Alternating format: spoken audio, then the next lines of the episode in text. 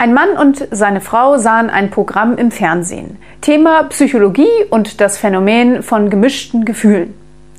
Der Mann drehte sich zu seiner Frau und sagte, äh, Liebling, das ist alles Unsinn mit diesen gemischten Gefühlen. Ich möchte wetten, du bist nicht in der Lage, mir etwas zu sagen, was mich gleichzeitig glücklich und traurig machen kann.